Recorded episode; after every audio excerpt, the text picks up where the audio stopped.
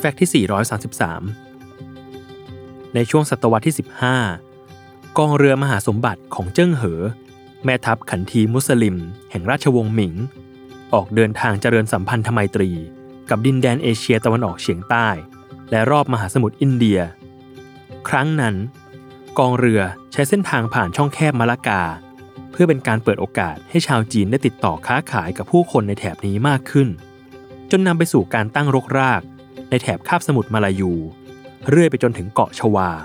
ซึ่งเป็นที่ตั้งของประเทศมาเลเซีย สิงคโปร์และอินโดนีเซียในปัจจุบัน ดังนั้นจึงไม่ต้องแปลกใจ หากจะเห็นคนจีน กระจายตัวและวัฒนธรรมจีนแพร่หลายรอบคาบสมุทรมาลายู เพราะชาวจีนอพยพบางส่วน ก็เป็นลูกเรือที่เดินทางติดสอยห้อยตามมากับกองเรือมหาสมบัติ ซึ่งส่วนใหญ่จะเป็นชายหนุ่มโสด ที่เดินทางมาขายแรงงานในเมืองแร่ หรือบุกเบิกที่ดินรกร้าง เพื่อตั้งรกรากอยู่ในต่างแดนอย่างจริงจัง พร้อมกันนั้นยังมักจะแต่งงานกับหญิงพื้นเมืองภายในพื้นที่ และให้กำเนิดลูกหลานที่มีเชื้อสายเลือดผสมกัน ระหว่างเชื้อสายจีน มาลายู โดยเรียกคนกลุ่มนี้ว่า ชาวเปรานากัน ที่เป็นคำมาลายู แปลว่าถือกำเนิดที่นี่